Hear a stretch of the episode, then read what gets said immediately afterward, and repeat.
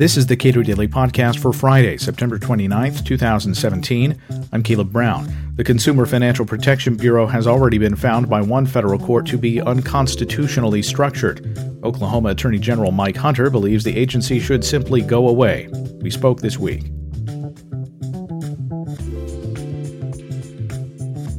Why do you say that CFPB is uh, unconstitutionally structured? Clearly, you're agreeing with a, a, court that's already found that to be basically the case, but uh, why do you see it that way? And we've actually filed an amicus brief in that case to ensure that um, that decision's upheld and is uh, is enforced. So, putting one person in charge of a mammoth state agency, given that person almost unbridled power over um, the monitoring and supervision of how banks interact with their customers, how financial institutions interact with their customers, is not democracy. It's a dictatorship. And giving that person the ability to decide what the budget of the CFPB is without there being advice and consent of Congress uh, undermines and violates separation of powers, uh, one of the most fundamental elements of the Constitution is the power that Congress has, the power of the purse. So let me ask you this relate as a related question. To whom is CFPB accountable? Well, as far as I'm concerned, they're accountable to no one. The the only way that a CFPB director can can be accountable is when he or she reaches the end of her term. Uh, because while they serve, they, they have to essentially violate a crime uh, in, in, order to be subject to removal. So, you know, in stark contrast to the rest of the federal government, uh, which by and large serve at the pleasure of the president, it's again, it's as far as I'm concerned, it's a dictatorship embedded in a democracy. So you make a different argument also that the agency itself is uh, harmful to the economy. What I, I spoke with Todd Zywicki, uh, a law professor, about this a long time ago, and we both sort of shared the complaint, I suppose, that one of the problems with CFPB is that they only have one job. Exactly. And there is no there is no there's nothing to balance that job. Well, Professor Zywicki's uh, a real magnetic north here for a lot of us. The, the idea that you can detach uh, the interests of consumers from the interests of the banks uh, with which they do business is is uh, just inconsistent with tradition. It also lacks effectiveness and utility because you're not able to simultaneously, which was the tradition in this country for centuries, evaluate the interests of banks and the interests of consumers and the interests of customers simultaneously and in a thoughtful uh, utilitarian way ensure that the interests of both were harmonized. And again, for centuries, that was a very workable, a very effective way for supervision to occur. Um, but now the CFPB's approach to their job isn't that you're innocent until proven guilty. As a financial institution, you're guilty. When CFPB was crafted uh, as part of the Dodd Frank financial reform legislation, it seemed like the, the pitch was this agency will do good. It will uh, achieve goals on behalf of consumers, and it will not be the, the fact that it would not be accountable to Congress or, in many ways, the president uh, was sold as a feature uh, and not a bug. As far as I'm concerned, it was a a solution in search of a problem. A- again, the idea that you can address part of a system, uh, part of the banking ecosystem, by just uh, hyper uh, regulation, hyper paternalism that focuses only on customers and doesn't take into account the fact that banks have to have the ability, the wherewithal to serve those customers, is a bankrupt idea. Um, the impact of these rules, and you know, one of the big lies for a long time in Congress was that the CFPB rules and the and the Dodd Frank Act don't apply to community banks. Well, in fact, they do, and they have uh, effectively hamstrung the ability of community banks to serve their customers. And in a state like Oklahoma, where you've got well over 100 community banks that deal with the needs of small town and rural America, it is an injustice and it is an attack on the state's economy, which goes back to the remark I made that I represent the interests of Oklahoma writ large, both its businesses and its citizens.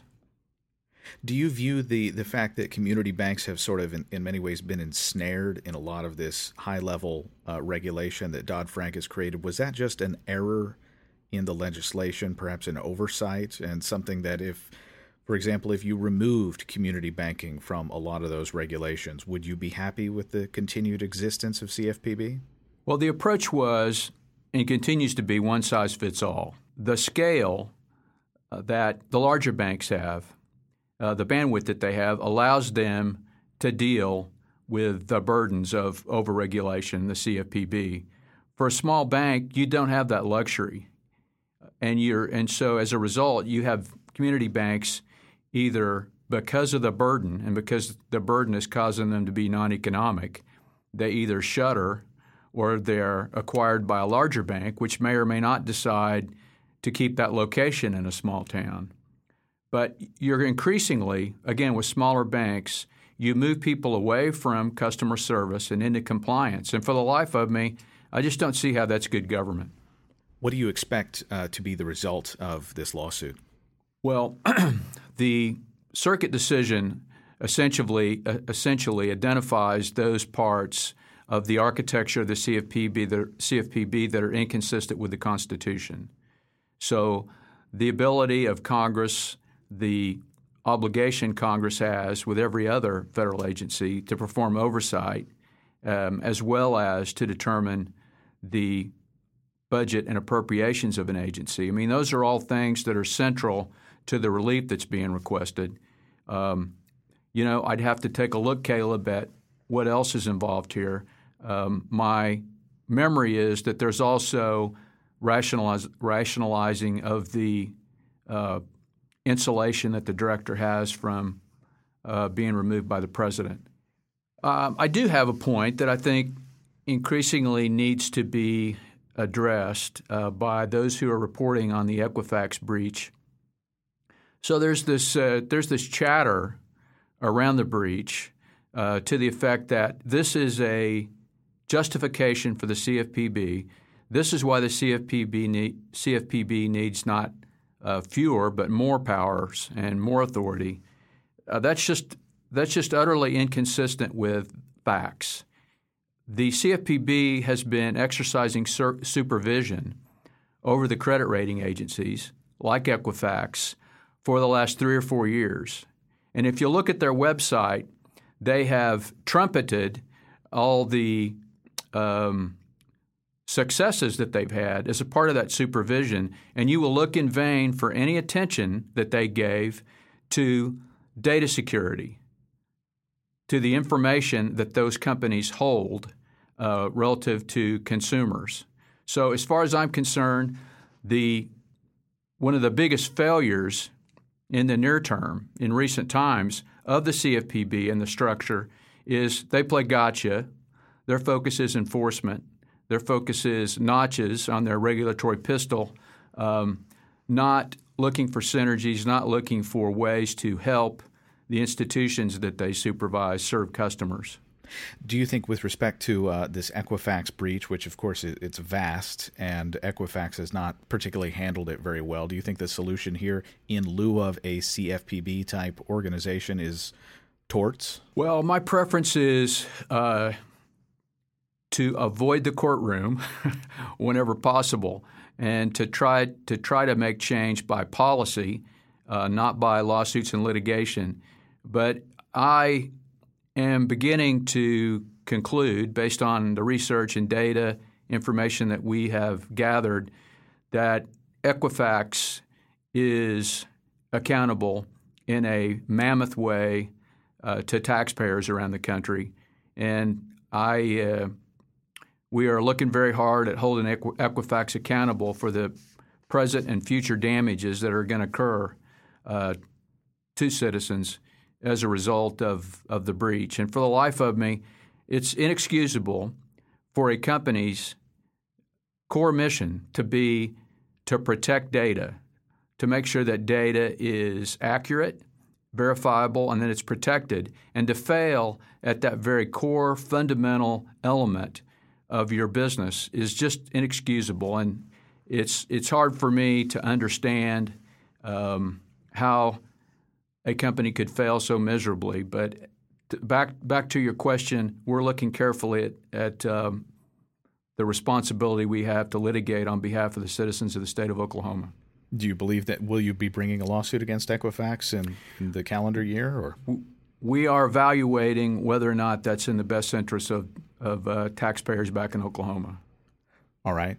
Um, where is the administration on CFPB? I know that that one of the biggest applause lines that uh, Donald Trump received on the campaign trail was getting rid of Dodd Frank, and there there did seem to be an appreciation for the fact that uh, CFPB had done a lot to hamstring a lot of uh, community lending. Well, in a perfect world, as I said, um, you wouldn't have to approach changes in policy, um, approach unconstitutional um, actions on the part of policymakers by litigation, but sometimes that's your only option. I mean, I would be fine with Congress rolling up their sleeves and fixing uh, what is broken and or doesn't make sense in Dodd-Frank and keeping what they got right. So that would be, you know, obviously that's, as I said, uh, policymakers making these decisions is always my preference. But with the gridlock in Congress, uh, I have to say I'm not very optimistic that we're going to see policy around Dodd Frank. Mike Hunter is the Attorney General of Oklahoma. Subscribe to and rate the Cato Daily Podcast at iTunes and Google Play, and follow us on Twitter at Cato Podcast.